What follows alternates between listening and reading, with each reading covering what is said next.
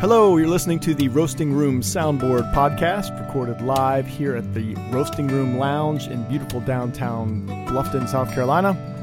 I'm your co host, Todd Cowart, along here with Jordan Ross and Trevor Harden. We record this podcast live every Wednesday night on the stage here at the Roasting Room at uh, 10 o'clock p.m. We're here to talk about the new acts that are featured this upcoming week on the Roasting Room stage um, play some of their tunes, drink some fine whiskey, talk about music we're listening to, play some music from the archives here from the Roasting Room live recordings.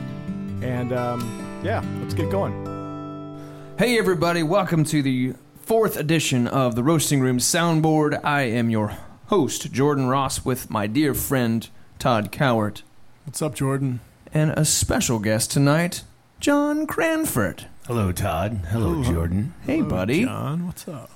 So, John Cranford, of course, is from the vaulted band Cranford Hollow. We're so excited for him coming in here this Saturday night. Sorry, though, the show's sold out. Yep. Too bad. It's one, Seven it's one thing to promote a show that's already sold. Out, right? That's a good spot It's going to be a in. great show for 75 people that are here. I always get to like the week up of a local show and impressing really hard to, oh man, we got to social media the heck out of this. Nope, And you don't then- do anything. It's Oh. sold out, so it's, done. done. Oh, my good. work, my work is done. Since last week. Yeah, feels Yeah. good. It- Always feels. It good to should play feel good. I mean, room. it's amazing. surprisingly, you know, this is kind of a small room, but it's. it's the best It's sounding not- uh, room in the southeast, as far as I'm concerned. well, thank you. And I'm not just saying that for the podcast. I mean, you could have, but that's fine. I could have. John, do you play a lot of smaller rooms, or are you mostly bigger in festivals and I larger would- stages? I would say that 75% of what we do is something relatively this size. Oh, really? It's a Yeah. it's a bar show, and most of what we do out west, most of what we do in the southeast is bar shows. Cool. So it's it's nice to come into somewhere where it was thought out, and not a place where oh we're a bar now let's put a stage in the corner. Total afterthought, yeah. Yeah, I hate that. Yeah. that really works out well for anybody, Oh, really. yeah. Yeah. sure. Terrible things to say about people when they do that. However, we don't have to. That's neither here nor there. He doesn't At the have roasting terrible, room. Not terrible things to say about we don't have to worry about bad that. to We're say. good. We're good. We put stage as front and center as we could make it. Um. Anyway, so we got, uh, we we have got you guys coming in, but you know we had you in here right before Christmas, Christmas show. and you did a special Christmas show, Cranford Hollow Christmas. right? And you also did a Christmas CD release during that time as well. We did a five song Christmas album That's Super fun. cool. that we were excited about, which was difficult because of licensing. Y- You hear all these Christmas songs, Right? and everybody knows them, Sure. but unless it was written, what, 75 years or older, Mm-hmm. has a copyright. So how did you work? With, I mean, you just had to pick we, old traditional songs. We songs. literally went into the database and found, um, you know, public share songs. uh, Harry that- Fox or whatever. right? yeah, that's and, what and it all is. this stuff that's been around for a couple hundred a year, Yeah. years, Right. and tried to figure out how to put that into our our format. And it was it was a really fun project. It was the first major project we did entirely to at Swampfire. So Cool. that was like a, a big procedure of figuring out how do we make a record in this space. Nice. Which we'll talk about Swampfire in a bit. But first, I want to play a track that was recorded live here during your uh, show, The Christmas show? the Christmas show. Oh, yeah, cool. this was God Rest You Merry Gentlemen.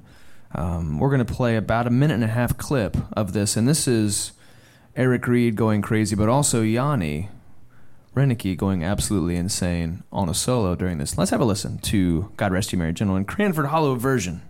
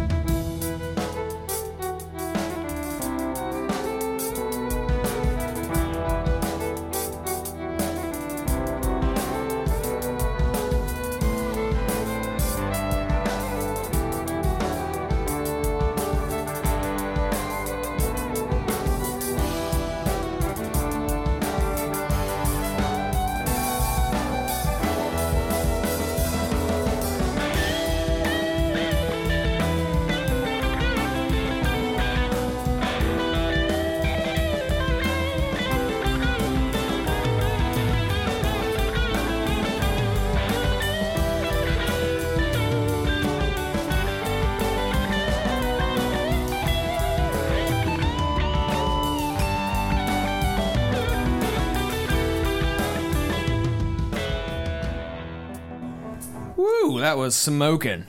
Jamming. This was my favorite. Yeah, man. So how long did it take you guys to arrange that out? Not very long. I use Logic for a majority of writing, producing, mm-hmm. and I got the format of the song down with the band. Sat in front of the computer with a guitar and a keyboard and, and a click track, and laid out, you know, verse, chorus, solo section, mm-hmm. and then just layered everything. Got everybody in one at a time. You just rehearse the crap out of it? Yeah, I mean, we don't we don't rehearse enough for records, and I think that's the beauty of of technology of what we're doing now. That one guy can, you know, come in and work on his part. We did our mm-hmm. first record to tape, and that was a long, hard learning curve Yeah. because eventually, the sound of the tape machine rewinding becomes like the bane of your existence, and the engineer just stops maybe trying to construct constructively tell you what you did wrong. Yeah. He just hits the re- rewind button. And you're, just, you're just like, So he's like, oh. It's a sound. he's like, no, I'll it's, just a, cut it in post. He's like, no, I'm, we're just gonna record that again. it's a sound of Yeah. rejection. Is what it is. every time. Reminder of the career path you chose. You're officially rewinding. That's that's awesome. And yeah, in today's in today's music production, that is such a Yeah, hard take thing to granted. think about. We definitely yeah. take it for granted. yeah. Absolutely. Like when going to Logic and like, I'm just gonna go ahead and hit Apple I think T, every- just cut that. Right Every there. band should go make a, a truly analog record. Absolutely. Just yeah, Muscle, you know, muscle shoals, right? Yeah. Let's go. Absolutely. Yeah, just have the experience and have it under your belt. Do one right. And then never do it again. You did that in Jacksonville, right? St. Augustine, Oh, St. Cre- Augustine, Crescent okay. Beach, which is south Yeah. of St. Augustine at Retrophonic Studios with Jim DeVito. And after Matthew, a lot of that studio was destroyed. So they're Oh, no. rebuilding, and it was it was a bad time for Jim and his wonderful wife Nancy. They have a large facility and just a small apartment attached to their studio. So, you know, your home's flooded and your place of business. So it was like like a lot of people on Hilton Head. Yeah, know, I it Yeah, man, that's a bummer. I took a tree in my house with Matthew Jeez. right through the middle of it. Yeah. So We had uh, about two inches of water in our apartment. We had to move. super fun. Wow. I'm way happier at our new spot. So Yeah. It wasn't all bad, but it was tough. It was tough for everybody. Yeah. It was. It's hard to find a roofer after hurricane. I can't That even was, uh, was imagine. a pain in the butt. Yeah. One that's gonna give you a fair price too. Yeah. That, that was tough. Yeah.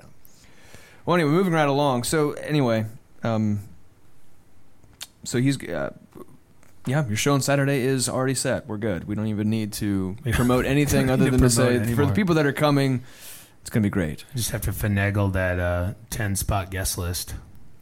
Right? Yeah. Well, I don't know what we're gonna do about that. We're, We're gonna have to talk about that off the fight. mic, John. We're just we're gonna get a knife fight going. We're gonna have- in the parking talk lot. about Just the arm guest list, wrestling. John. Whoever is the strongest tough. armor wrestler can come to the show. Anyway, so that's Saturday. Uh, this Friday, which is two days from now, as of our this recording, we're gonna bring Native in.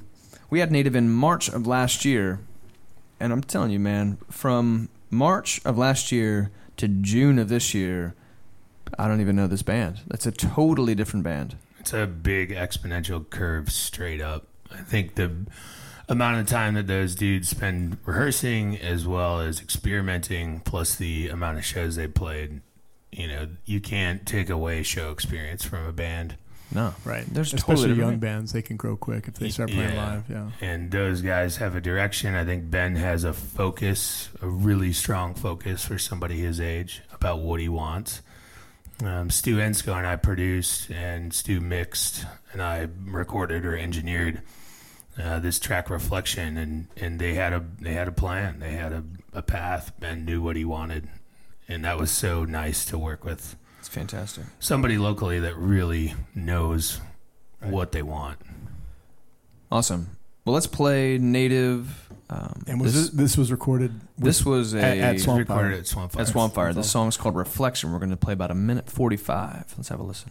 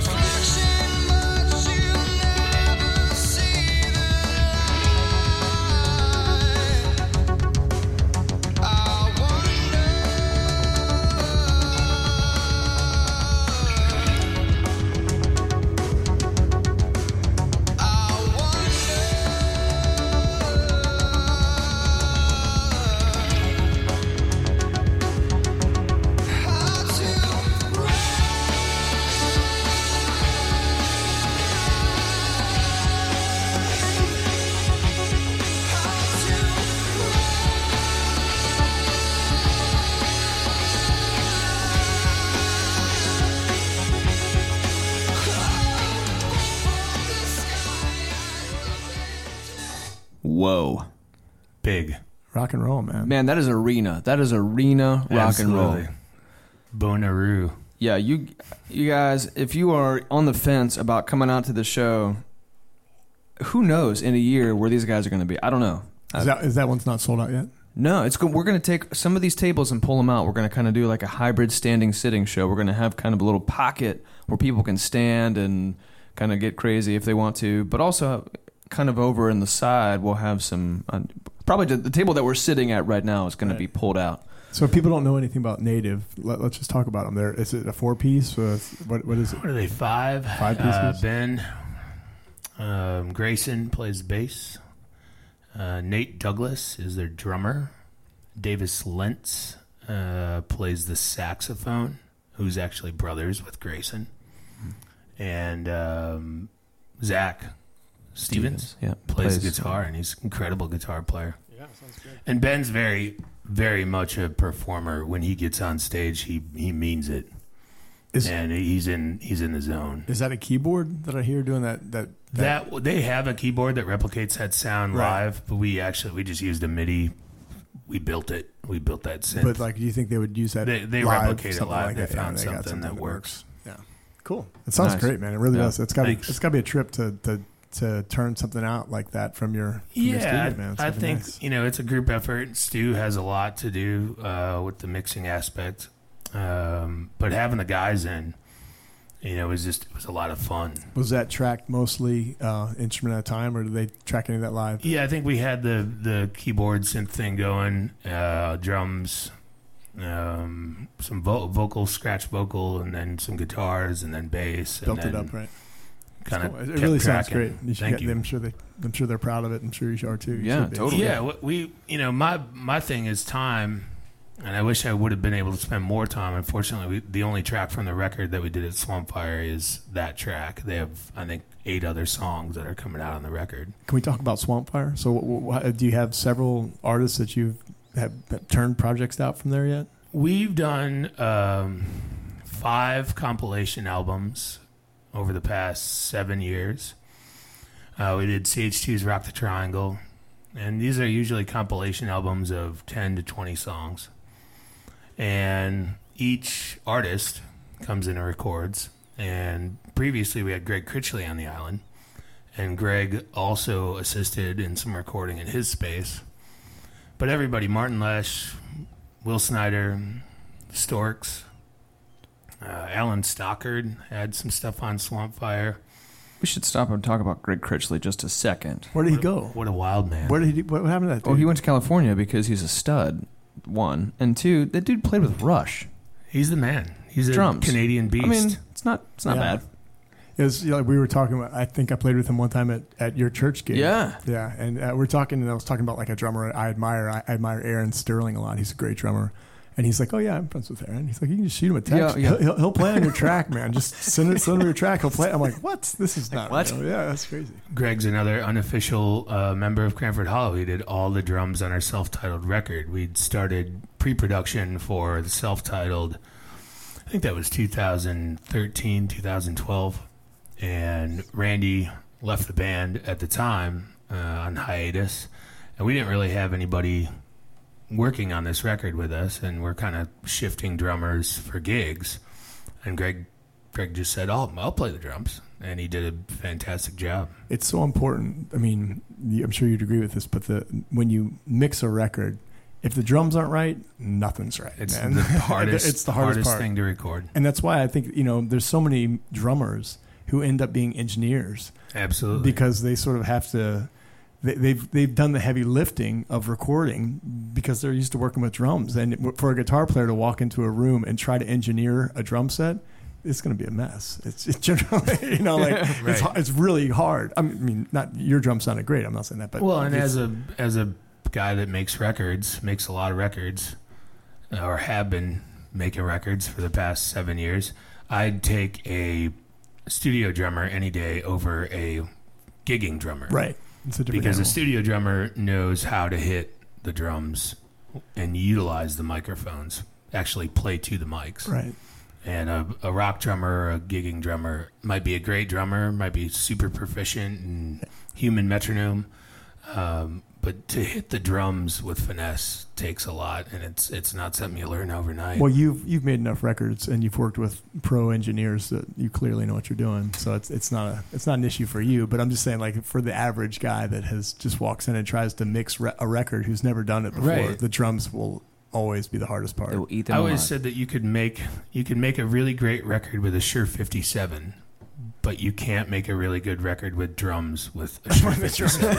I mean, you could, you could, you know, you could have a room sound that would would sound amazing and have a preamp that Sure. would allow you to, you know, Heat focus in on the Right. sound. But you really need to have proper mics and placement and drums need to be tuned and there's so many elements to a drum doubt. kit No doubt. that you have one bolt on a drum that rattles that's It's- going to ruin your mix. Trash, yeah, Yeah. yeah. Cool. So Swampfire is totally. You you just mentioned earlier, totally finished out. You're ready to roll. Yeah, we're done. We're we you know, we need a little TLC in the front room, but we really didn't want to change very much of the live room. It's a great room and it has this strange wooden wall. on Where are you one located, side. the We're uh, right across from John's Music, conveniently. That's very convenient. We're on uh, 21 New Orleans Road.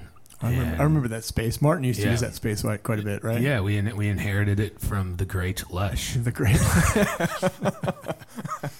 We have a, a picture of Martin hanging in the studio. Of, he must have been in his early 20s, and he has this sort of like bad three day mustache, and like a ponytail, and like this very, you know, brooding look on his face. He's the almighty Lush.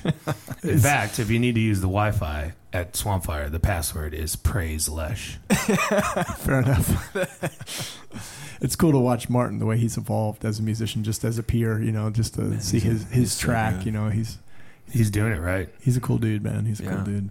And if you want to talk about um, a dude that can also sell a room, he was he when he played with Angie Aparo was the fastest selling artist here. They sold out the room in like a week. Martin doesn't do a lot of late night anymore, and No, Martin, what people maybe don't know, or a large portion of his audience, is Martin's a fantastic singer songwriter. No doubt. No doubt. yeah, He's a phenomenal stride piano player, um, just a heavyweight on the jazz scene in the Southeast. But he writes these phenomenal, uh, you know, kind of singer songwritery type songs. Yeah, and, definitely. and some of my most enjoyable tracks I've heard over the past few years have been Martin stuff. Yeah, he's a great writer. yeah, he's fantastic. And we're looking forward to eventually getting back here. He played here with Angie in November. It'd be cool to see Martin in this room by himself, or doing his own stuff, or doing headlining. yeah, he a played. Well, he headlining did, he was yeah. able to play. The the beauty of him playing with Angie was they traded songs, so it was back and Oh, forth. He played with Angie, but also did play a lot of his own. He reminds me of like a Harry Nilsson type of, or maybe even like a Randy Newman type of type of writer. He just kind of like a tongue in cheek type of dude. Absolutely. Just love it. We're gonna try to get Marty in for the. Uh, we'll talk about this later in the show, but the uh, the Graceland show. Marty is a member. Oh of boy, South yeah, that's a that's a secret.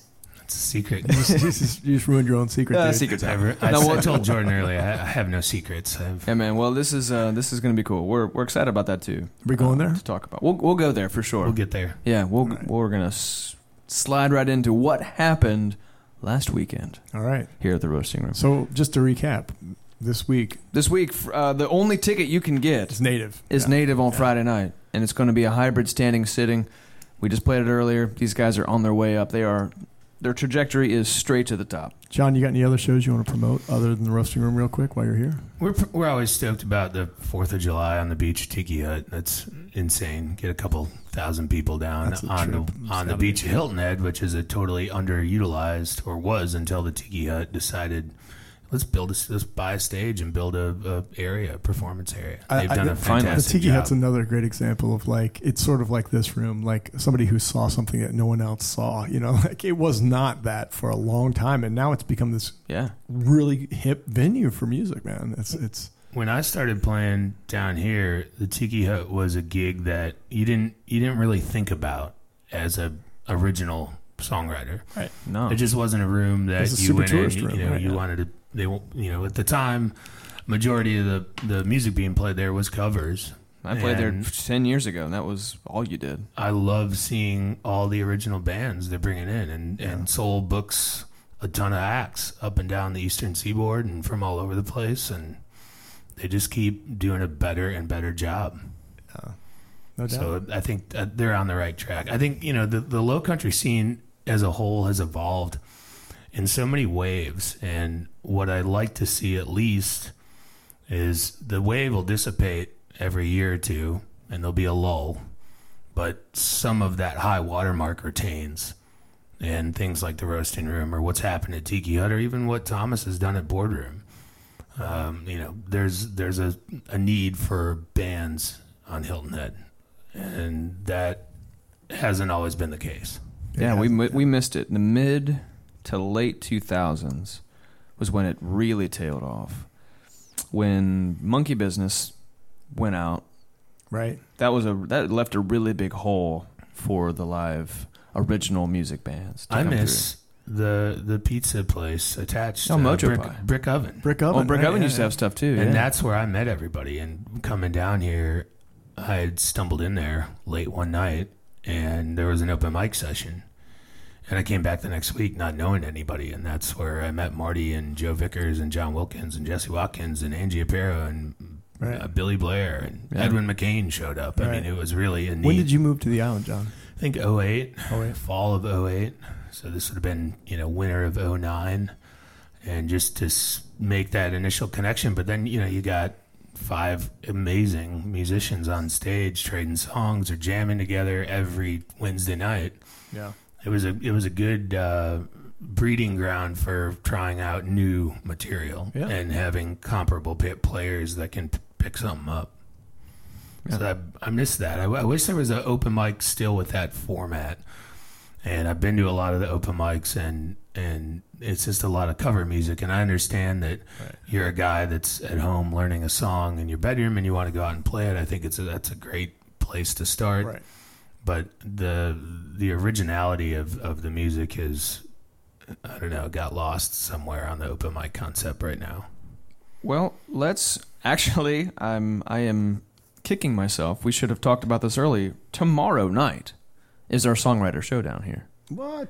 That's right. I know. I feel I feel really bad. Isaac Smith does the songwriter showdown once a month, where people come from all over the place, and in fact, they go to our website roastingroomlounge.com and they type in. Um, well, they go, they go to the actually. Let me pull it up. So is this something that he does every month? Is it a Thursday? Once a month, the last only- Thursday of every Is month. it typically the Roasting Room Lounge. only Thursday thing that um, you guys do? You guys do stuff on Thursdays? we otherwise? have we we are in the process of doing more things. Thursdays we have tried Thursday things, Yeah. and Thursday's a tough night in Bluffton. I don't know what it is. I don't know why. If it's uh, just an off night. Well, it's a real it's a real luxury and a gift to not. Um, I remember when you started doing this, and it's like, listen, man, keep this very sacred. Do Mhm. not just put something in there to Right. have something in there. It's got to Right. work, and it's got people have to leave saying that was an incredible experience. And as soon as you start diminishing that to try to make it more, Yeah. you make it less. Right. Yeah. So we have definitely taken that advice, Yeah. and we've really dialed back. And this was April of last year when we tried to do every night. We tried to have music. It Yeah. just it no way. tanked. It, did, it didn't work. Anyway, so we go to roastingroomlounge.com and you go to songwriters in the menu, and it will take you to a, a song a fill out form where you go in and you you type in your name, where you're from, email address, your a link to original music. Because Isaac will go in there, listen to the original music, and kind of place you in a month that's going to kind of fit. How many people do you think will Six. be coming in? There's Six, six. tops Okay, so Yeah. has he already selected the six that Yes. are coming in for tomorrow? for June. Yeah. That's super cool, man. So we have we have a way that you can select which month you'd like to come in. And these people are routing. I mean, they're routing in to play this, so they're coming from all over the place. That's great, man. So it's fantastic, and it's a way for for songwriters that are doing original music that for for every ten people that that submit to try to get a show on a Friday or Saturday here, five of them I will say, you need to try the songwriter showdown first Yeah. before you before you you know try to get up on the stage and Well, we have to try to sell you for ten dollars a piece. Like it's what that? you were saying. You know, it, it's a little bit more formal than just you know an open mic where it's where it's super loose. I mean, the structure of this thing actually uh, in the vetting process. It makes people take it more seriously, and it's it's a super great format. That's makes really it more cool serious. doing But yeah. but again, back to your point though, like someone like John can't just show up tomorrow night with a guitar and just play original music. Oh, come on, John can. I mean, yes, he could. I like the vet, I like the vetting process, But- I think that's But what, what you were speaking about on Hilton Head, when you can just show up with a guitar, but also bring original music and play with Angie and with Martin, and like that's just that's a thing. it was past. like it was like an expected you you wouldn't go in there and play wagon wheel. Right. You'd, you'd Right. just feel terrible about your being. Does anyone feel good about their being when they play wagon? wheel? some people do. I don't know, man. Uh, short, short, short story. I saw I saw Phil, who is in uh, the bass player for Cranford Hollow, and Scott uh, Myers, who runs your technical stuff. They came to uh, Harborside when I was playing, and I was in the middle of playing a request for Wagon Wheel, and they looked at me like, "Really, really, buddy?" Well, I'm like, "Hey, man, it's- if it's, it's- a different business. What you different do, what you do as a solo artist for a couple hundred bucks on a weeknight at a tourist destination is a completely different job requirement Absolutely. than Right. than playing a songwriter show or That's right. playing in a band. yeah, if you're playing Wagon Wheel, Right. If you're, if you're building a house, don't bring a shovel. You know what I mean? Absolutely. Like, or whatever. Absolutely. There's, you got to bring the hammer for the right job, man. Right. That's it. And that's been my whole deal with Wagon Wheel. It's it's like, look, I'm not frowning on playing cover songs. I'm not frowning on on the the solo guy gig that pays a lot of people's bills. Right. That's a whole another podcast I can get into about how the musicianship and the economy of the musicians in this market is actually a, a large piece of the economy and uh, not only uh, beneficial or valuable monetarily, but also uh, just as an arts community to build our arts community. And, you know, at the same time, we do have a lot of guys playing a lot of covers, and, and that's also its own industry, and, and rightfully so. And, Right. and on its own two feet, it's respected as a way to pay your rent. Yeah. Yeah. I think it's great. I think it's great that if you're a talented guy, you can come down here and and make some money. If you've ever music. seen Todd play his solo show, Oh, you know how artful it Oh, can Lord. be to play covers, Oh, dude. Lord. I mean, when you're playing with your feet and your hands and you're, and you're playing harmonica at the same time, have you seen his foot drum rig? I've seen it. Oh yeah. It is it is something to behold. Uh, We're not talking like like a loop pedal. We're talking like actual. There is foot pedal switches. Like you you hit this little foot pedal and like little stick comes out and like pops a cymbal and like you've got a, an actual drum and like it's real. But Yeah. you're playing it with your feet. It's the coolest thing. It's weird. It's the coolest thing ever. I'm not talented enough. That's just a lot that. of it's a lot of thing. thought. just takes a lot of thought. Yeah. How are your shins? My my hamstrings are a real mess, man. All right, but anyway, enough about that. Let's It go on is- something anyway, else. so yeah. Anyway, so so let's go back to what we were talking about this past weekend. Um, we had a great turnout for Friday and Saturday night. Uh, Killaview came in here on Friday night and brought 70 people with them to watch their show. They had Stace and referee with them as well, which referee played their very first live show as that group together, which actually turned out for a first show surprisingly well. It's a heck of a way to break it in at the roasting room. I mean, right? That's a, that's a Right. pretty good especially legit. for those guys. Yeah, Yeah. legit- it's a But legit referee venue. was was Alan Price, who has played with Shinedown. He's played with other people. He's played with um, Doug in Yeah. in Source Harbor, so he knows how to be on stage. He's finally broken away from doing a solo thing and kind of built a band around his new music. So it really was good. Alan's producing. Alan's making some records. Yeah, he's in Charleston. and uh, you know Doug is just a workhorse. I you know I saw him the other week, and we were talking about this earlier. That Doug was like, "Yeah, I have 15 shows this week. Like, How are you alive? Fifteen shows. How are you standing?" Yeah, I That's- did. I, I I think most. I did ten a week for about ten years, and uh, at this point in my life, no way. It's, it's too hard. I don't. I mean, it. Nobody wants to do that. I can't do. It. I I struggle with five. Yeah, is that what you're doing right now? About five? About five a week. And for the casual listener out there that's not a musician, it doesn't seem like, you know, it, it maybe seem like we're kind of whining because we only work for, what, three hours at a time. But you have to also add in the fact that it's mental strain, it's the strain on the vocals, The emotional suffering it's of the wagon wheel. emotional suffering of having to play wagon wheel for the fourth time. You're, you're loading in and loading out. Um, You it's can't- it's you're just not a allowed to- different. you're not allowed to complain about that, Jordan. I have uh, me no, I, I don't, but you definitely. I mean, we'll do gigs where we drive five hours and load in, which is two hours. that's a whole. You're on a whole different yeah, level. You're on a three whole hours. Yeah, you, We're not- We'll we're not load out speaking two about you. hours and then drive home five hours. Yeah, I mean that that's a, a this is- 17 hour day, that's a tough. That's a tough day. and you made 30 bucks. well, that's right. Worth it. Yeah, I mean you, you got to do it. That's Let's talk you- about that a little bit. I mean, just eh, how how has I mean now that music is free, you know, uh, it, it's it's a different world. It, it for me, I thought it, it changed so so suddenly. It was like all of a sudden, music was readily available, and then when Apple Music came out, it's like, oh no no no, all music is free. Everything is free. And I'm I'm curious what your take is on it now that you're out, you know, in, in the world of free music. What is, how does it feel for you? The thing that hurts us is I I don't think that we'll ever press a record on CD again. Right. And we built our business selling records. You know, basically out of the trunk of the van. We had a merch we have a merch setup.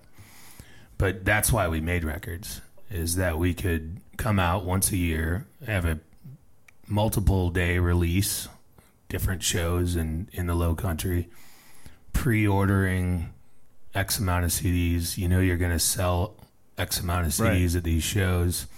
Plus, you're selling a hard ticket for the show, so it became a very profitable thing for us locally. But the more we tour and the more records we come out with, what we're focused on more so than anything is is building your one percent. Or basically, as long as one percent of your fan base will buy whatever you put out and not mind paying 99 cents for your new single or 9 bucks on iTunes for your new record that money in turn you know helps us pay for gas but it's not even as good as it was 5 years ago when we started where now I think people are apprehensive to buy a piece of music buy something physical because what in the hell am I going to play it on they're not even putting CD players in cars Right. What do you do with it? Right. I can find your song right here and put it to my Bluetooth speakers, and Instantly we can all for enjoy free. it right now. Right. Yeah.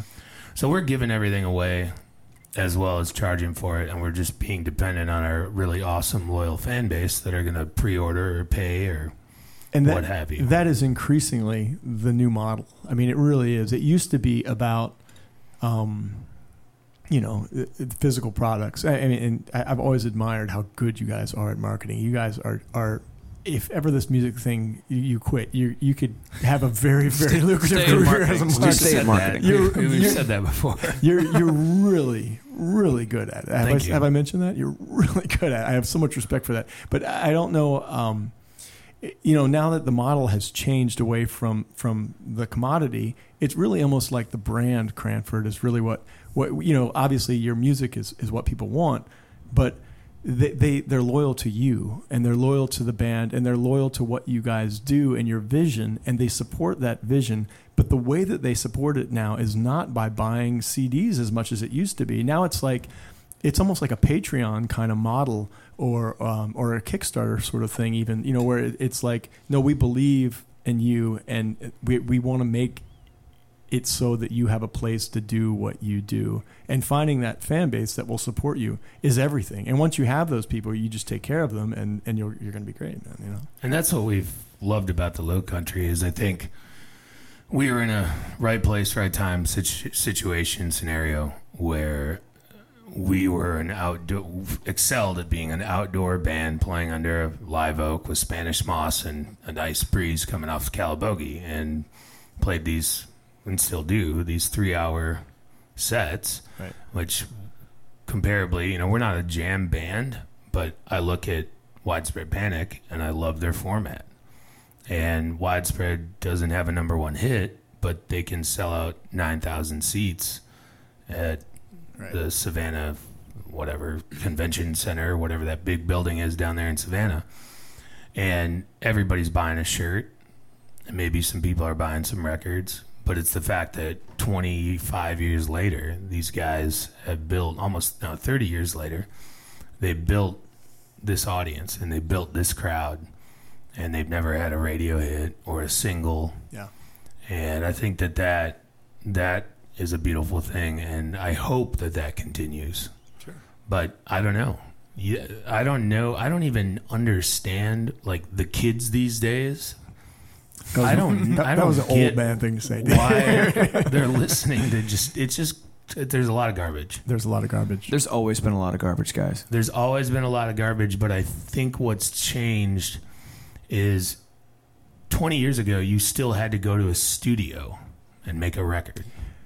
And now you're on a laptop in a coffee shop making your record. Well, it's it it's the it's the idea kind of of the sacred, you know, like um, back then. I mean, back when in the seventies when there were A and R guys, and it was you know there was talk about vetting. I mean, that was you know nobody got through except Billy Joel and James Taylor and Paul Simon. I mean, those are the guys that got through.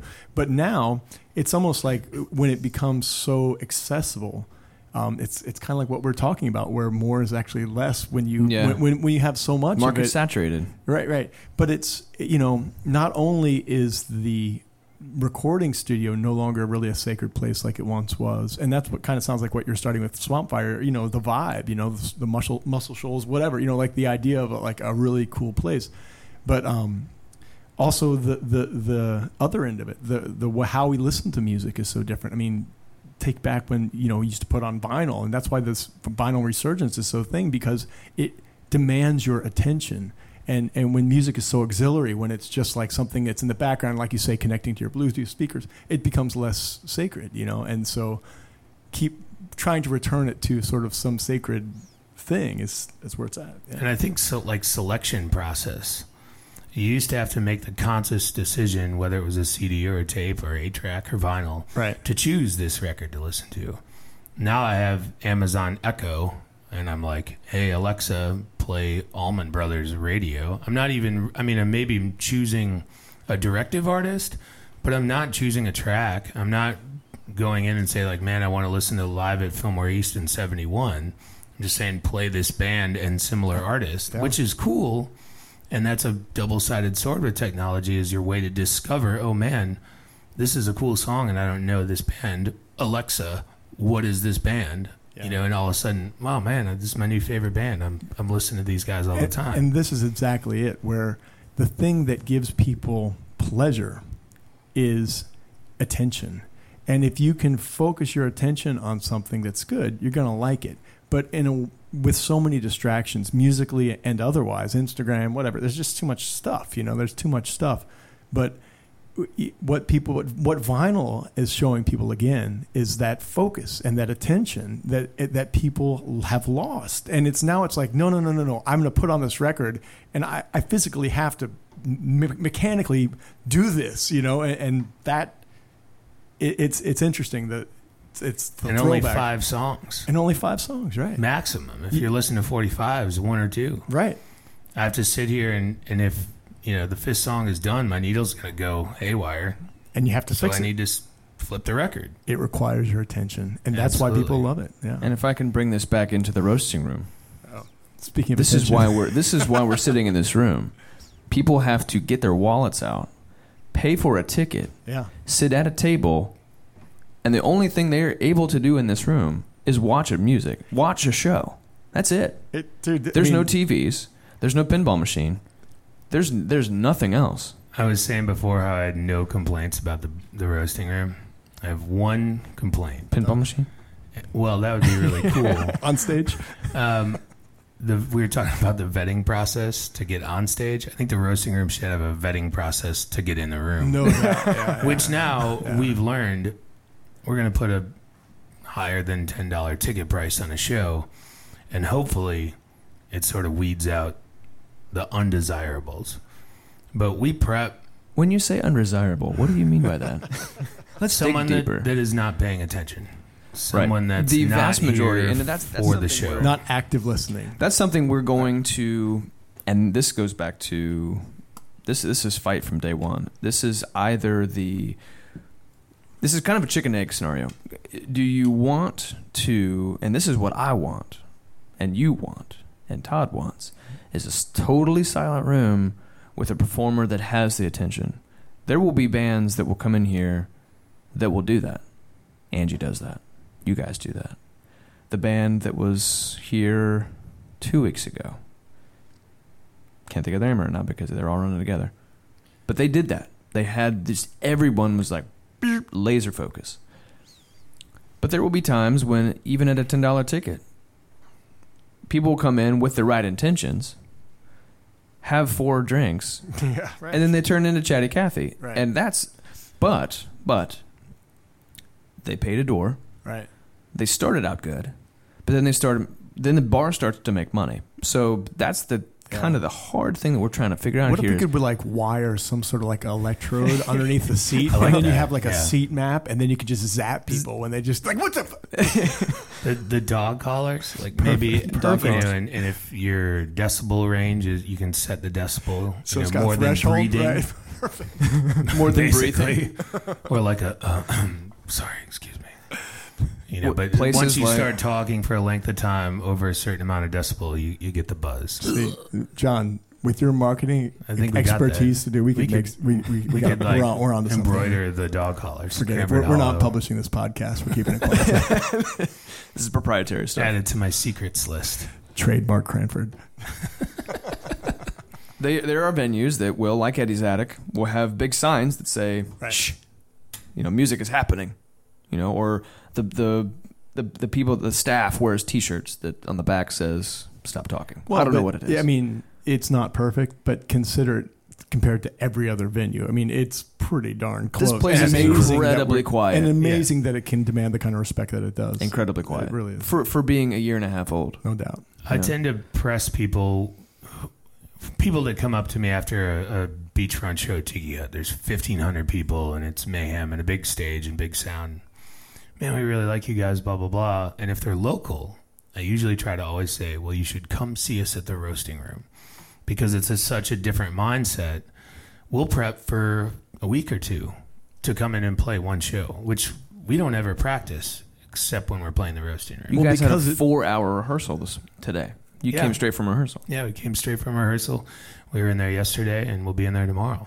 That's insane. Just trying to think of something new, which might be revisiting old songs that we haven't been doing, or restructuring something, or maybe we're going to play this new cover, or et cetera, et cetera, or maybe try out some brand new material.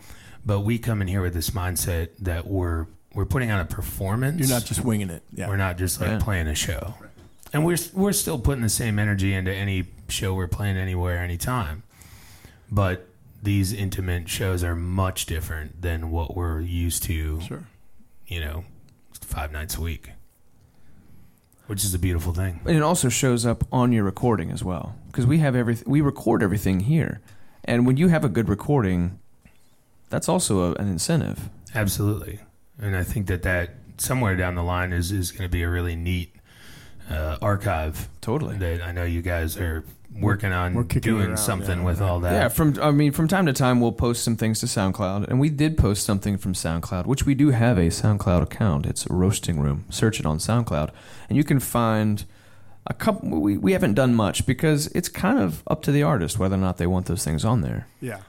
When we did the Swampfire samplers, there was always an incentive, uh, either for a cause or, hey, you know, to come to this show, you have to buy the CD scenario. And I think something that'd be really neat for y'all to do, especially with with your reach locally, mm-hmm. with guys playing their own stuff. I mean, I'd be the first guy to sign the the waiver of we mm-hmm. can release this mm-hmm. and utilize, you know, get it printed, get it pressed. I think most people want that. Eh, eh, eh, Most people are like that, but I think also most people want to at least hear it. They want to like before you publish this. Why don't you give me a heads up and let me listen? Sure. to it Absolutely, time, right? sure, right. It could But- be that but one short cut. of that, I think, especially now, like we said, music is free. So the idea of like, oh no, no, I'm going to monetize it. It's like, no, Yeah, we're just- monetizing, yeah. especially on our side. Um, for, since we do technically hold the mechanical copyright to this, this is a recording studio that they're playing in. Technically, Oh, I don't, I don't, it is. It, I mean, we've I we've, call my lawyer. I don't know, John. You're, you, we've sure already we've already kind of talked to we already kind of talked to some. Um, We uh, we find It says two- right here on this document that you signed in blood. but what we what we do though, what we do though is always up front. If we're going to do anything with anybody's music, it's you get the first call. I'll probably cut, I'll cut that whole part out there. We uh, Don't leave it in. we like to be involved with stuff on that element that has a sense of purpose. Something that I was involved with in my hometown after I'd been down here for a few years and and was a touring artist. I was invited to be a part of a compilation at record with a lot of guys from my hometown. Very talented, great music scene. Um, and a guitar luthier by the name of Gordy Bischoff works out of Eau Claire, Wisconsin. So the local music store that has a small studio in their basement uh, assembled a compilation CD of everybody playing a song of theirs on a Gordy Bischoff guitar That's and cool. it was just a really neat concept. And then the the proceeds went to a uh, you know people in need, um, both homeless situations or healthcare or rehabilitation services. Hmm. And the the proceeds of the album went to a cause. And I always thought that was really really something that's great. special. Totally. Yeah, man. Hey, can I uh, jump in here for a second? Jump in. This whiskey that we're drinking is really delicious. Yeah, let's talk about that because John Oh, was the one that picked it Redbreast. out. Well, I, I fooled Jordan, and I'm, I'm actually going to uh, fact check a couple things here. But I fooled Jordan, and he said, "Well, we're going to stay away from the Jameson tonight, and we can That's drink kinda- that's anything kinda on your this, thing. Which is his thing. Which is my Jameson thing. your thing. yeah. And Redbreast is an affiliate uh, Irish whiskey um, from Dublin that we really enjoy, and is also constructed by uh, by Jameson. There's some of the folks Hey, at I got one for you, Jordan. Hoodwinked. Ready? So this is this is Cranford's thing, right? Mhm. It's kind of like Jameson, and he's he's doing it. How about a drink special at the Cranford show of, of this whiskey that Of he's, Redbreast. that he's, Yeah, that he's Redbreast. endorsing? Guys, What I do don't you deal with the drinks. I deal with the music. That's right. You Yeah, need to talk to Josh about all Hey, that. Josh, working We have a song that we did on a, a record called Southern Stomp with Mackenzie Eddy called Redbreast. Sweet. That's how much we enjoy this. Speaking of fine Mackenzie Eddy, spirit. she needs to get up here. We need to get those guys down here. Her and uh, her and her or her man, her main man, Elliot, uh, both her partner in in life and uh, also in the music scene, are just doing some incredible things in Charleston. And Mackenzie's, you know, been a big breath of fresh air when she kind of came back down four years ago, and we started touring and working with them. And now they've taken that to Charleston and really put a dent in the scene up there. And so yeah, um, she's from here, right? She's from here, uh, graduated from Hilton Head High, and uh, went to New York and worked uh, with Damon Dash, who started Rockefeller with Jay Z. And we were under Dame's label via Mackenzie for a hot minute, and did a big tour with those guys. And um, and she, you know she was kind of I think tired of the hustle bustle in New York, and came back home to the South. And I think that was a really smart move on her part and has really done some amazing things in her time back home. Yeah, she found uh, she she got with Angie Aparo and did some work with him. Um, did anything come of that recording wise? I'm not sure. There's a there is a great uh, video online of them uh, playing up in Atlanta with a, a great big band that I know they spent an awful lot of time on rehearsals, and Yeah. uh, there was a quite a bit of songwriting that happened. I don't know if there was ever a record released, but I know that there was some shows played Mm-hmm. and some songs that were made. Those two are a great pair because uh, they they both tend to sometimes dream a little bigger than maybe what uh, can be obtained. Um, but that's a good thing because thing. usually Yeah. the, the end result is more than you'd expect. That's right. Definitely. It's the rocket fuel, man. Absolutely. Yeah.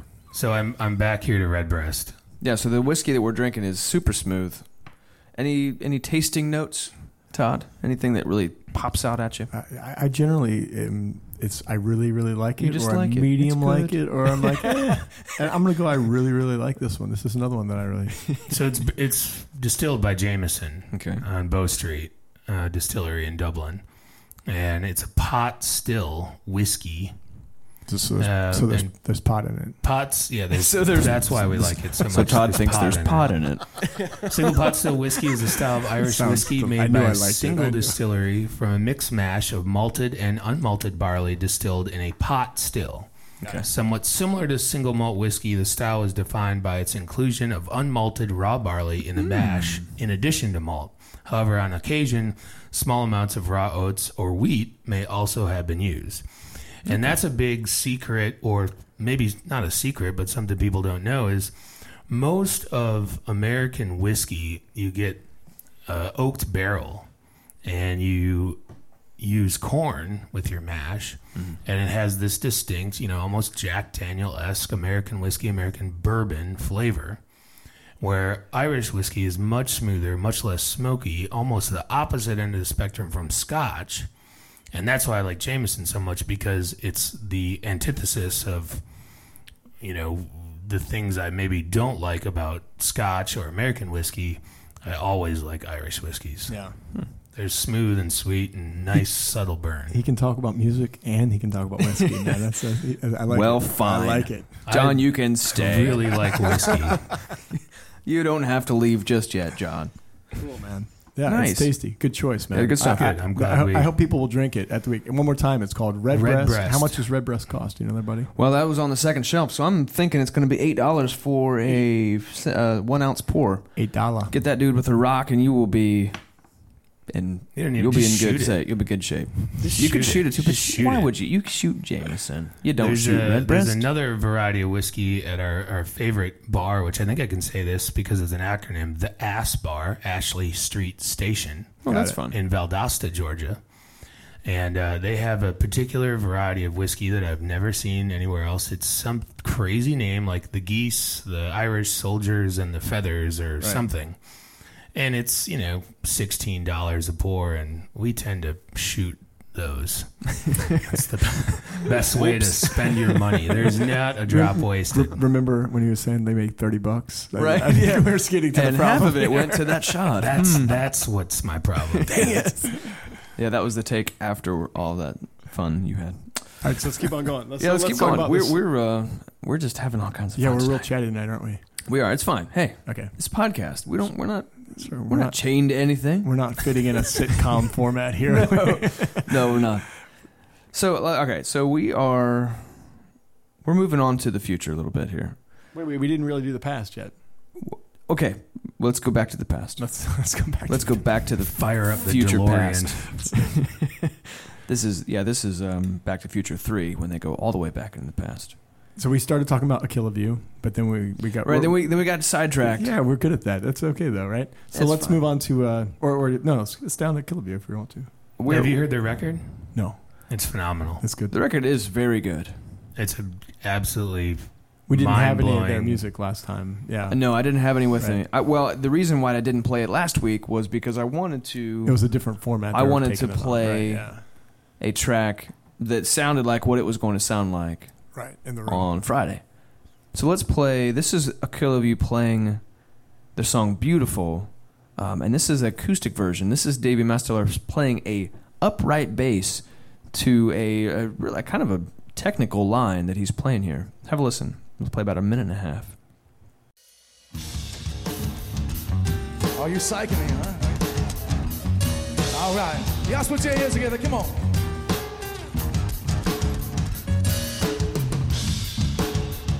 Everybody, put your hands together. Come on.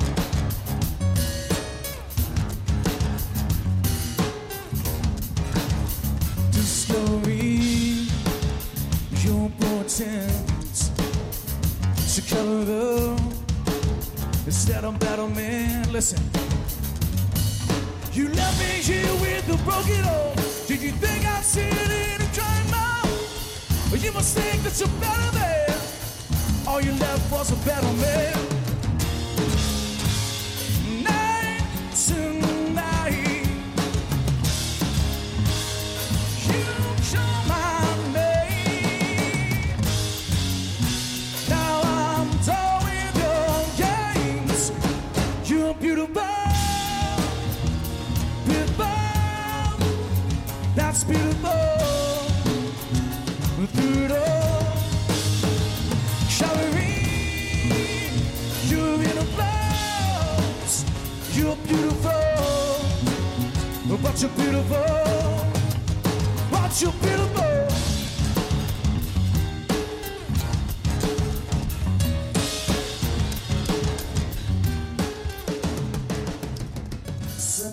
So yeah, That sounds really good. that was a pretty technical line that Davey was playing. He's like,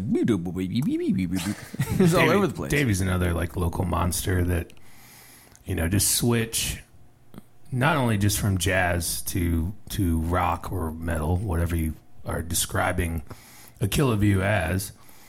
Uh, and then for those guys to come in here and be able to do it acoustically, Yeah. it's a pretty big spectrum. It's Yeah, not as no easy doubt, as it yeah. looks. Definitely not. I, I liked about that track that I can I can visualize Doug on stage, and we were, we were talking about Ben Huey earlier, who's like this performer, Yeah.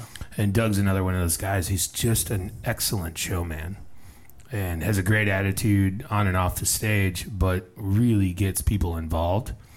And I I'm I don't know I I don't think that I ever had that, and I don't know if I'm trying to ever seek it but I think it's it's something to be admired when somebody has that in their bloodstream. That performer thing. Yeah. You just you own the room. You just you Yeah. command attention. Back to that attention thing, and and that's how you know I th- I think a great band can be made.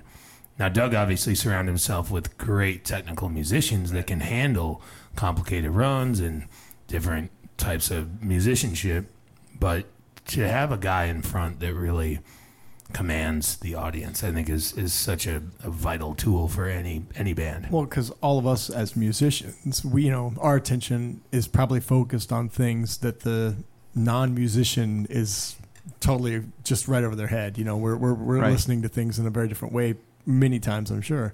But everybody can relate to the singer. Everybody can. Everybody can relate Yeah. to the singer. Yeah. Totally. But those guys are on, on a good path. I think that they're a unique part of the low country music scene because they're doing something that isn't maybe as commercially viable to the general public. Um, the songs and the records that they write and make. You know, I'm not a metal guy. I listen to their records because I, I enjoy these guys and they're my buddies. But but as a musician, I'm listening technically and, and impressed by their musicianship, by the quality of the recording, and you know, not everybody in the Low Country is probably gonna dig a Kill of You, Yeah. but they're doing all the right things Well, and but taking in- all the right I mean, steps. it's it's it's it's well written. I mean, it's not like it's metal where they're just you know screaming some nonsense or whatever. Uh, yeah, Absolutely. not that metal is that, but I mean, this is there's a real melody and yeah, and then some thought out lyrics Yeah, yeah, and, sure. and you know, really a big meaning probably behind the song. And I think that uh, you know Yeah. that that's vital. Whatever genre Sure. you're doing, there's, no, it's good. there's It's some good heart music. Yeah, it's in cool. what you're doing. Good on you, Kill of You. Agreed. So And that they- show was successful. I mean, they brought 70, 70 people. I I mean, don't, that's I, success. don't think I have 70 Instagram followers. yet. We'll work on that. You Tom. wait till Thanks, tomorrow, buddy. anyway, so the Friday was great, and Saturday was a huge surprise. I mean, we I knew that Jenny Lynn was going to be good, but I didn't I didn't think that she would bring sixty five people up here, oh Lord, but I- she did. Oh Lord, And Todd was there. I was. I was there as well for the first half of the show, and whoa, Yeah, I was, Todd, I was talk one with my jaw on the floor. Yeah, she really brought it, man. She really brought it, and and the band that she brought with her, um, you, you know, they're they're all super humble and and just nice and have great vibes on stage, great vibes off stage. But they just were just legit. They man. just were as legit as they get. Yeah. And you know, the banjo player, um, he did his own solo thing. He said here. yeah, right? he's got his own record. He did his own solo tour and played here. right, Uh, I want to say it was August of last year, maybe. right. And then Kyle Tuttle. Yeah, and then the guitar player I got to hang out with a little bit, Seth. He's you know a super young kid. Yeah, he seemed And- like he was maybe maybe twenty I don't know, three, yeah, he turned me on. So we, we hung out late or with him and the bass player. Yeah. And uh, I mean, the bass player's a Berklee guy, and he's not like a started Berklee guy. He's like a finished Berklee guy. Wow, yeah. you know, like, and he's just as legit as they get. The thing that hit me really hard about that show, um, like I, I love bluegrass and I listen to bluegrass, um, but just watching it live, it, it, it really hit me the similarities between jazz and bluegrass. Like just because in jazz, like really just like the the G C D thing uh, in bluegrass, you know, like whatever. These are just such standard formats, you know, and there's like this classic form, and it's really like like like the, like like a 12 bar blues is to a jazz. It's like everybody knows how to do that, and everybody can do that, and it's no problem that we don't have to learn this tune. Let's just go. Mhm. But you know, the way that it was, it's just like this format. It's like this this structure that's sacred and timeless, and everybody does, and and it's cool to see everybody do it their own way. And Yeah. it was, I was blown away by how good these guys could play. Even though it's it's still it's been around for a long, long time, it's still enjoyable. It's Oh, still yeah, fresh. Oh, it's still course, of course. and and young guys are still seeking it out. Like that's just the beauty of of music because it's just it could it could be cyclical. It could be you know GCDC, but my well, God, I mean, when you're playing it the it way they play be played it, complicated to be good. No, no, it's Right. it's the other way. I think actually more often than not. you know, it's harder to be simple. You know, if that yeah, makes sense. uh, totally. What always blows me away about the Nashville guys is the Nashville numbering system. Oh yeah. and the the musicianship uh, that's expected in Nashville, whether you're a studio guy or you're playing on Broadway, to know this numbering system so that any song Sure. you can take the root and explain, okay, this is one four five, Right. and they just go. There's no there's no scribbling on a notepad to know the chord changes or you know hours of rehearsal. It's just say, hey, this one is this format Well, and and, in most- this key. Yeah, and most of them, it, you know, talking is almost a, a mute point because I can play it to you and you can hear it quicker than I can tell you what to play. Yeah. I mean, they all have ears and they can they know what's coming. Yeah. Speaking of play, let's listen to "Burn the Candle." Let's this do is it. this is a, a s- an excerpt from this song where where they are trading licks back and forth. Let's have a listen. Jenny Lynn, "Burn the Candle" at both ends.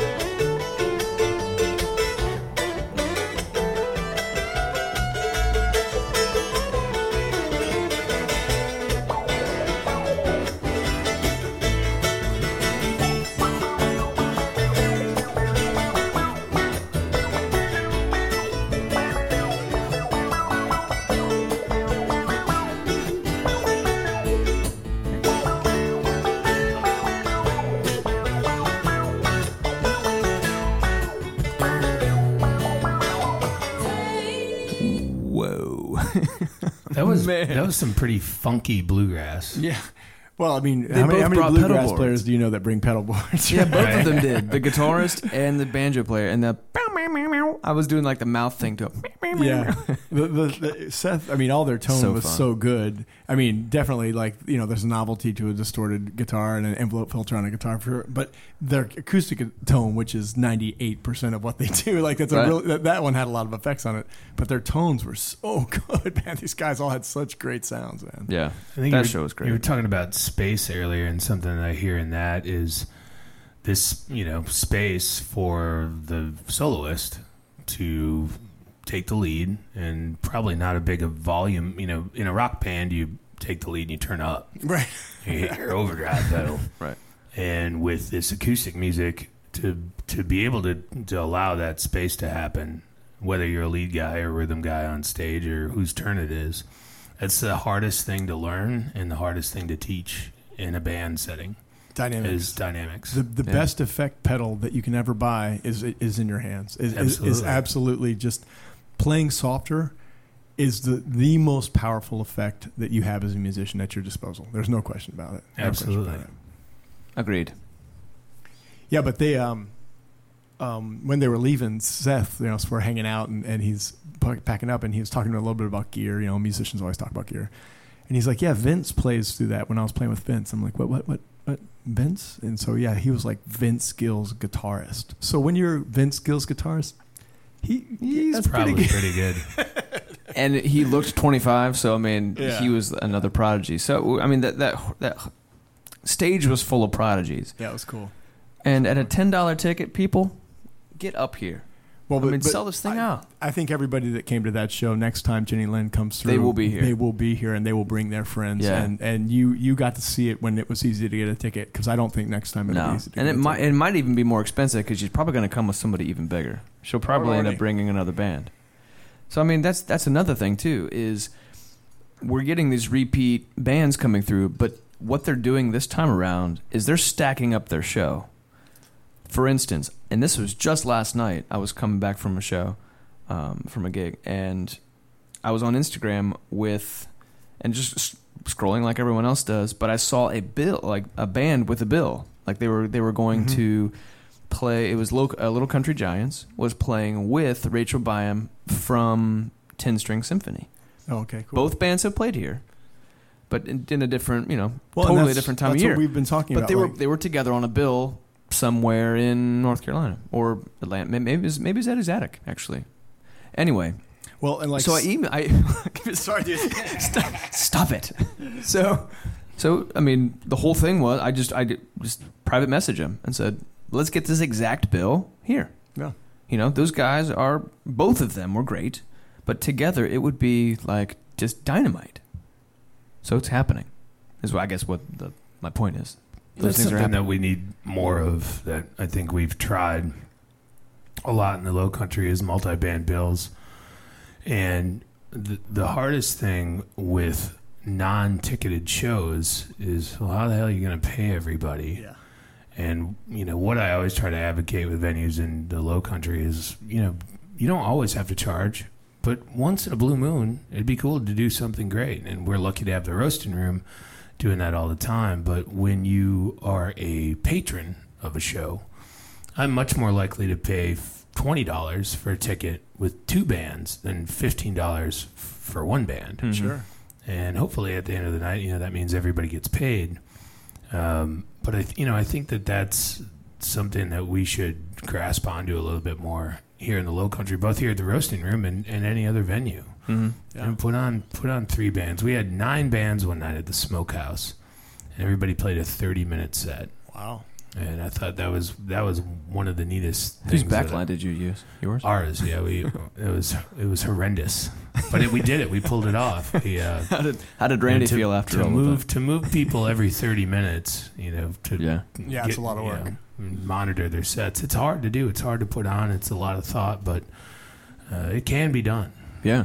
It definitely can we've done shows with uh, native and c2 and the brothers reed down at uh, Coligny theater and both have been exceptional Cool. and and we need more of that in the low country Well, so are you? Would you say that you're on a rotation now? That Cranford's probably going to be here three or four times a year for sure, or, or They have, two or three times You have year. been here. Let's see. The last time you were here was six months ago. six months, so maybe twice a year. Uh, Twice a Um, year, twice a year is about the right kind of Right. of hype to build up. I think I, I, but you would want to be here, you know.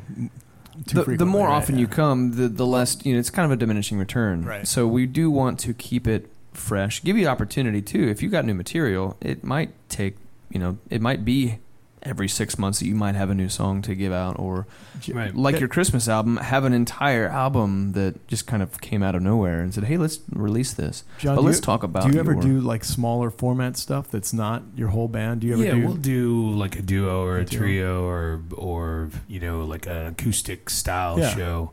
We used to do more of it, um, and then we've like strayed away with it because now our set's pretty demanding. As you know, technically and and the sounds we're trying to get sometimes it doesn't always translate in a smaller environment. right.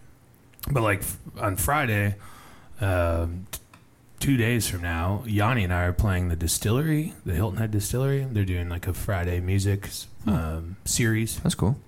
and sometimes that works out really nice because you get people in town for the week or the weekend, and oh, where are you playing tomorrow? Well, we're playing the roasting room. Sorry, it's sold out, but you should go there anyways.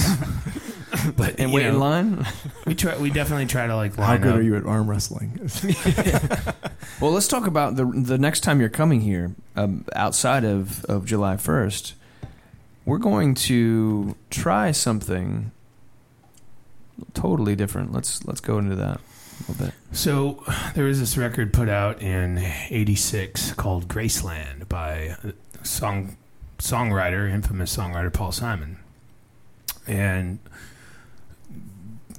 globally at the time, you know, apartheid was big in South Africa, and Paul Simon went made this record there, and that was like frowned upon, and people were, you know, kind of giving him a lot of grief, and the record turned out to be the best, as far as I'm concerned, the best record put out in the '80s, and sort of for me was a something that I heard really early on. My mom's tape collection, and wore the tape out.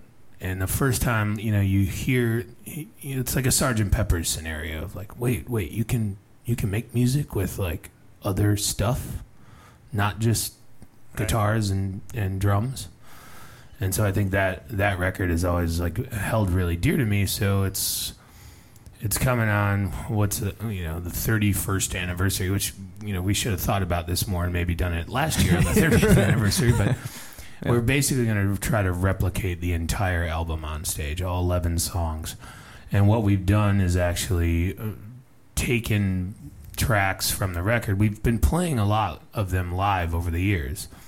Um, but what we want to do is actually record all 11 songs and give, give them away for free online. Use them as a promotional tool, tool for the show. And then get a, you know they're good format for people to practice to and Yeah. and so it'll be Cranford Hollow and South Beach Orchestra. And South Beach is always a really pleasurable experience because it's the it's kind of the the A team, and you know Marty Lush and Randy and Johnny Ruxton playing uh, percussion and uh, Joe Vickers and Dr. Wilkins on the pedal steel guitar. You know, there's just a lot of opportunity for sound. So it'll be this rotating cast all night. We're going to bring in some other local guys um, as well, and uh, hopefully replicate this thing to the best of our ability. But I've never done a full album show where we're replicating. It's a super fun thing. Yeah, man, I love Yeah. it. I love. I, When you pitched the idea, I was like, yes. A big capital letters, like let's let's do that. Well, it's also a great way. I mean, not like you need to expand your fan base, but it, it, it everybody knows that record front Right. and back, and so I, who wouldn't go see Which is gonna a be kind of- band, see- you know, especially a band as popular as you guys. I think it's a great. but that's got to be a lot of pressure too, because everyone knows that record. So- Yeah, I, I mean, I think that your your best way is to honor what you can and and in your own voice, you know, replicate the songs. And in some of the songs, if you can a beat them next to each other, they're completely different. They're going to sound completely different, but the mm-hmm. lyrics are there, and I think that's Sure. what's important. Nobody's going to hit those bass parts. You just better not. It's better off to I'm just gonna- try. I'm just going to do it with my mouth.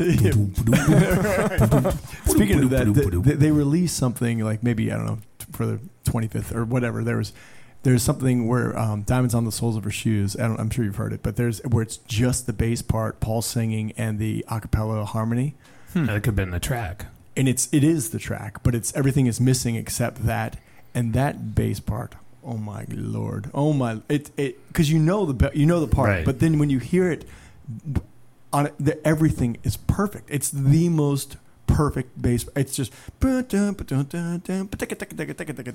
know, it's like and everything is just perfect. The- it's incredible playing. The, the bass solo and "You Can Call Me Al," they The backwards they, one, they yeah. flipped it around. So it's it, but then it was great. Like if you watch the concert in Central Park, he plays it. he played it. Yeah, he, he played it, it, but yeah. back and backwards and forward. It was like what the heck, man? Yeah. You're on another planet. Yeah, it's a different level. So if you can if you can find is is Phil gonna play bass, all those bass parts or We'll, what? we'll trade it off between Phil and Joe, but Phil's Phil's going to handle quite a bit, and he's been doing a great job. Like we do the title track Graceland, we do Diamonds. Um, you know, we just did Myth of Fingerprints last week. But you take it and you make it your own. You make Right. you, you, it's not like you're like, oh, we're going to do this note for note. It's going to be in the style of Cranford, which is it's it's cool that you have your own thing. You know, Absolutely. I think the the nuances of like the percussion, you know, with when you're when you when you turn over to African music, the kick drum is no longer on the one and three; it's on a two and a four, and there's all these polyrhythms happening with the percussion. So that's like definitely something that we are going to try to honor or replicate. And um, you know, maybe not everything else, but that's that's going to be a highlight of the night. Is anytime Randy and John Ruxton are on a stage together, it's it's magic. Yeah. So anyway, Cool. that show is not announced yet, but when it does, get ready. Yeah, because when that show gets announced and it gets on Facebook and it gets on Instagram, it's gonna be so it's gonna sell. It's gonna gonna sell good really quickly. And I think that we're going to be, you know, you guys have done the format in here where you're taking out the tables, and I think that's like a night where we want to put more people in the room. It's a celebration. It's we're not trying to, you know, when Cranford Hollow comes in here, we want to have a complete listening environment, and we're trying to catch this recording.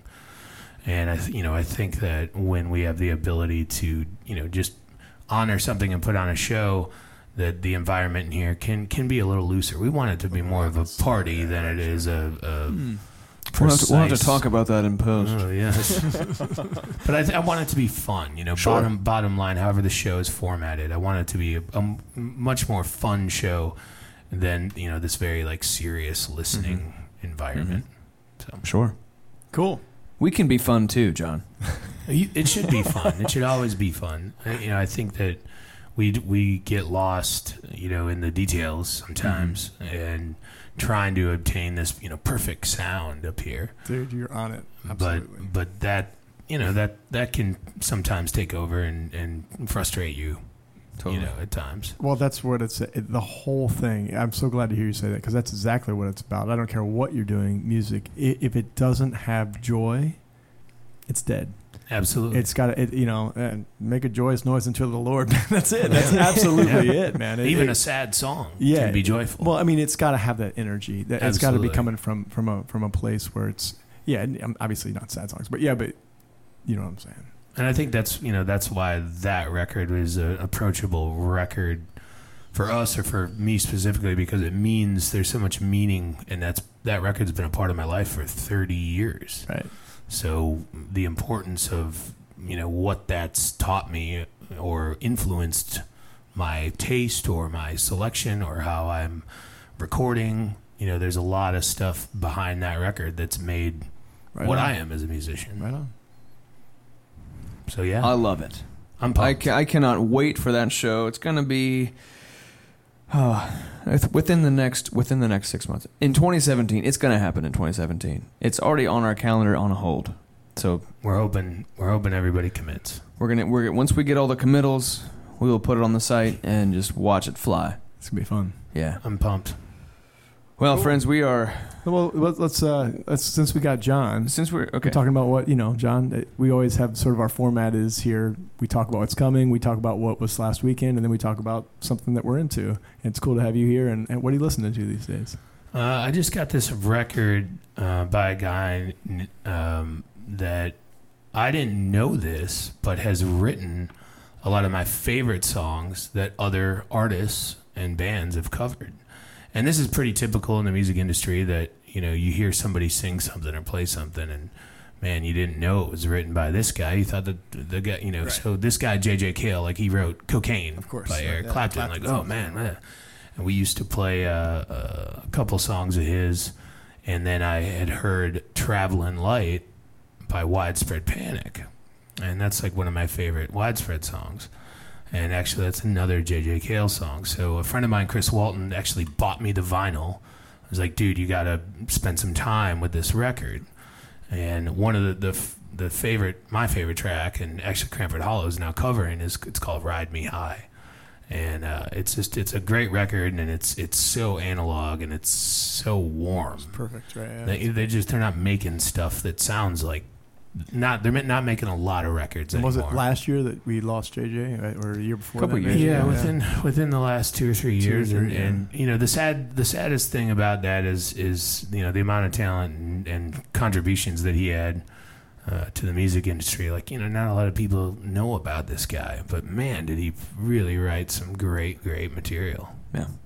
I think the musicians know a lot more about JJ than the general public, definitely. But this this album Troubadour that you're talking about, 1976, had Traveling Light, Cocaine, and Ride Me High on it, and uh, up and down. This this album is fantastic. You picked out Ride Me High. Let's let's leave you with this tonight, friends. Ride Me High, JJ Cale. I am Jordan Ross. I'm Todd Cowart. I'm John Cranford. Hey, we should mention. What about Trevor? Trevor, If you you're know, worried about Trevor, Well, he's we love be Trevor. okay. Trevor had actually he was a he was on a boat tonight. Yeah, he had a late gig. Trevor's on a boat, so Trevor will be here next week. But until then, Jordan Ross, Todd Cowart, and our dear special guest, John Cranford, sold out a show this weekend. Thanks for hanging Roast out, Room John. Soundboard. Thank Love you, guys. guys. Definitely. Low down where you feeling, sexy things you do. Baby, baby, baby, let me talk to you. I just love to whisper in your sexy ear. Tell you that I love you, take it where you feel. Destroy your inhibitions, right you to be. Low down, slow down, keep you low down.